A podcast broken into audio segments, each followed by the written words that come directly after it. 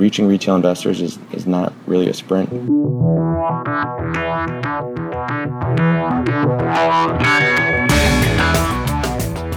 You're listening to the Ticker Podcast from IR Magazine, a roundup of this week's leading stories and industry comment from the world of investor relations. Hi, everyone. It seemed like Nelson Peltz, head of activist investor fund Trian, had the wind at his back as he headed into the final days before DuPont's shareholder meeting last year. Proxy advisors Glass Lewis and ISS pronounced in his favor. Big investors had drawn up behind him, and he'd never been defeated in a proxy battle before. But at the end of the day, Peltz lost his bid to replace four members of DuPont's board. So what happened? Peltz himself explained it to Bloomberg. Well, what happened is that retail that we very hard for us to talk to retail, and there was a big component of retail, and getting to retail and retirees is a matter of money and a matter of allegiance. And the fact is that uh, that they, they had the allegiance of the retirees. Retirees, mom and pops, individual investors, small change. A multitude of Davids formed the crucial swing vote that saved the day for DuPont management. Coming up, we'll take a look at the value of retail investors in today's volatile market. I'll be speaking with Jordan Berger, a producer at Sarasota based Money Show. Money Show is an impresario of sorts. For more than 35 years, Money Show has produced a variety of retail oriented conferences around the globe. You know, our goal is to help more IR professionals reach retail investors. And we'll have highlights from not one, but two IR Magazine webinars. First up, virtual meetings. The CEOs of two virtual meeting providers want you to have a digital corporate access strategy.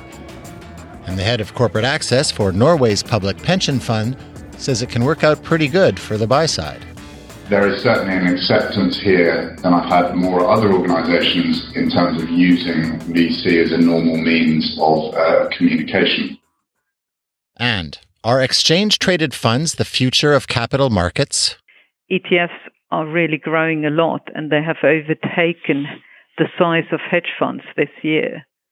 IR Magazine's Laurie Havelock speaks with 2020 Investments founding partner Irene Bauer and Bloomberg senior ETF analyst Eric Balchunas about the rise of the ETF and what it means for investor relations. But first, here's a quick look at some of the news stories we've been following. Most firms around the world are either maintaining or increasing their levels of direct investor targeting. But the latest research report from IR Magazine shows Asian companies bucking this trend. The data show that 7% of IROs in Asia have reduced their direct targeting of investors. This compares with 2% in the US and just 1% in Europe. Overall, close to half of the more than 600 IROs surveyed have increased direct targeting of investors over the past three years. Megacap company IROs are most likely to seek out investors on their own. Another research nugget don't be shy to offer your company's thoughts on macroeconomic themes. Almost all U.S. buy and sell siders surveyed said they'd be appreciated. British American Tobacco, Unilever, and Diageo are the best companies in the FTSE 100 for corporate governance. A study by the Institute of Directors puts Tesco and Berkeley Group Holdings at the bottom of the list. The SEC says it wants to make it easier for investors and others to find company information. The regulator has proposed a new amendment that would require public firms to include hyperlinks to documents filed as exhibits.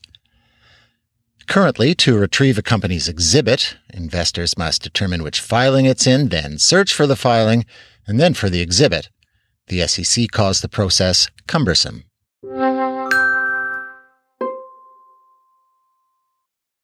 Virtual meetings, video conferencing. Right. Has video conferencing's time come for investor relations? At last, and so on. Well, for the record, it's 2016, and the heads of two leading virtual meeting service providers say there are major changes ahead for investor relations and corporate access. Mark Loehr is CEO of Open Exchange. If there's really a, a basic message that we want to pass along to people is that virtual meetings are coming They are working, and we think that those that are on this call should kind of be exploring them in the fourth quarter and throughout 2017. We have definitely seen an uptick in usage in 2016. Uh, we are every day using uh, these or similar features in our social life. Uh, Luca Peyrano is the CEO of the London Stock Exchange's digital IR and corporate access platform, Elite Connect. There's no, no reason why we shouldn't also use uh, very similar solutions in a secure environment for our professional uh, life. And Norges Bank Investment Management's Hugo Sanders is such a man. To Luca's point, I think the use of uh, things like FaceTime and Skype in our everyday life means that people are more accepting to the fact that this is an everyday occurrence. So we've seen huge growth, and I honestly believe across the industry this will grow and grow more what I'm going to do today is just sort of give you, you know, some of the main themes that are going on in the ETF world to help you understand why they're a big deal and give you the basics. Uh, so uh, the presentation is called Five Mind-Blowing Stats About ETFs. These are some of the things that I took away that was that blew my mind and, and made me uh, really understand uh, what was going on in this industry. Um, so the first one is just that ETF assets are growing as fast as the internet. ETF assets are about 2.3 trillion in the U.S. They grow at about 25% a year. Not many things are growing that fast in this day and age, especially in the financial industry. And basically, uh, Sebastian Mercado at Deutsche Bank uh, looked at internet household usage and found a 97% correlation between ETF asset growth and internet usage. So, just a way to show you how fast they're growing. It took ETFs 18 years to get to 1 trillion, but only four years to get to 2 trillion.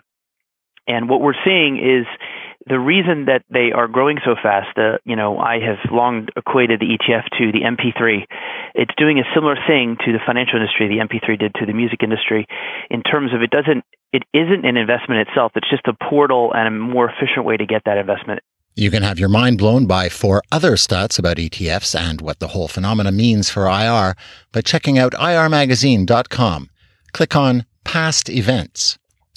You'll also find the virtual meetings webinar also available online.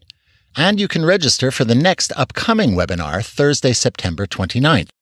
Learn from experts on how the latest search engine technology can help you respond to just about any C suite question toot sweet.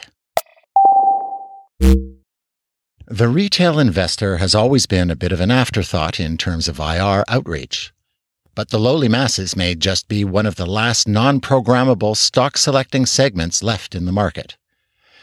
Amid the continuing shift in assets to quant funds and passive ETFs, retail investors have become an increasingly sought after prize. Money Show's Jordan Berger explains the drivers behind the retail resurgence are legion.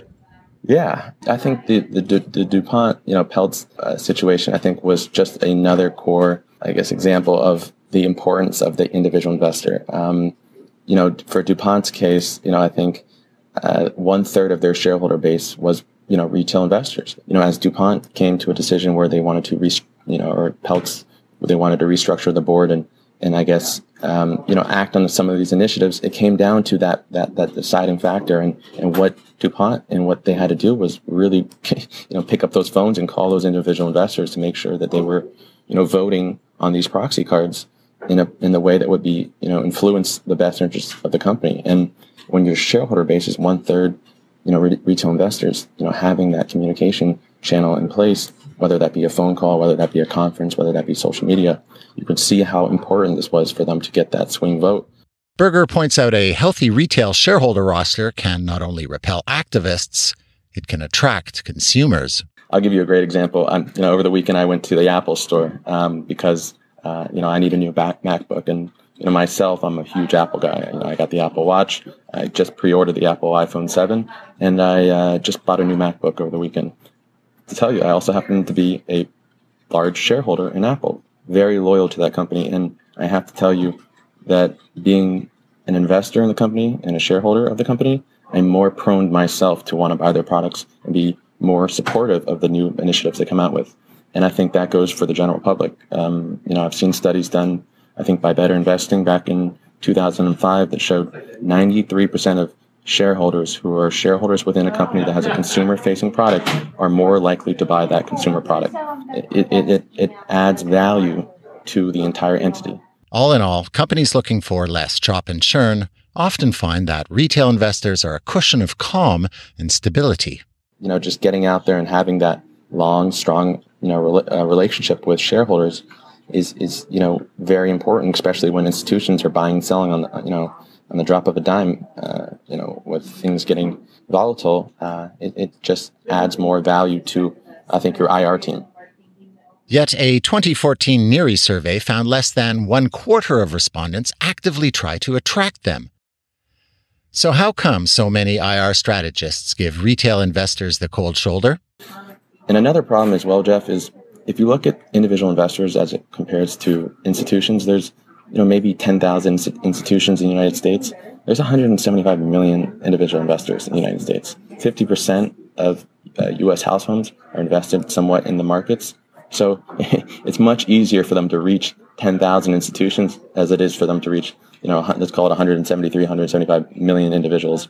It might be kind of ironic then that just as IROs turn to technologies like virtual conferencing to reach institutional investors, the low tech in person investor fair can be such an effective way of pursuing the individual shareholder. Uh, so Orlando is our largest show. We'll have between uh, 5,500 and 6,500 attendees.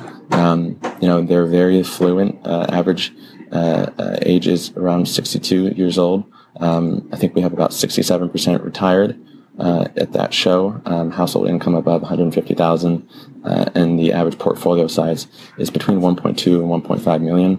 Um, and then on the education side, I think uh, Orlando is about 87% of them have a postgraduate degree. So um, it's a very sophisticated network uh, and crowd that we that we have at all of our shows. And when you're looking to put together efforts and resources to reach retail, um, you know, I think there's no better place to reach them than at our shows because you know that you're in front of someone who's actively invested.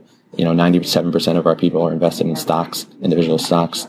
Uh, next up is uh, ETFs, then mutual funds. So uh, it's it's a real targeted channel for for these public companies to get out there and reach them. And Berger says more and more public companies are reaching out. You know, we we've worked with you know thousands of public companies over the past 35 years of being in business, um, but we've definitely seen an uptick uh, in public companies over the past you know let's call it 24 months. Um, you know, in terms of our core and bread butter, you know, which is our events business and our conference business. Um, you know, the the companies that participate at our shows are public companies. They're you know your your major brokers. They're your alternative investments. They're your, your wealth managers. Um, they're, they're your educators and exchanges because they're all looking for an affluent individual investor. During this year's first half, retail order flow accounted for just over 10% of all U.S. equity share volume. Activity was concentrated in the information technology, consumer discretionary, and industrial sectors. There's lots of ways IROs can reach retail. You've got social media, conference calls, broker outreach, and so on. But for a growing number of firms, face to face, in person contact has become a key addition to a retail strategy. That's all for this week's Ticker Podcast. Thanks for listening. In Montreal, I'm Jeff Cassette. You've been listening to the Ticker Podcast from IR Magazine. For free access to all the latest global investor relations news and analysis, register at irmagazine.com or download the app.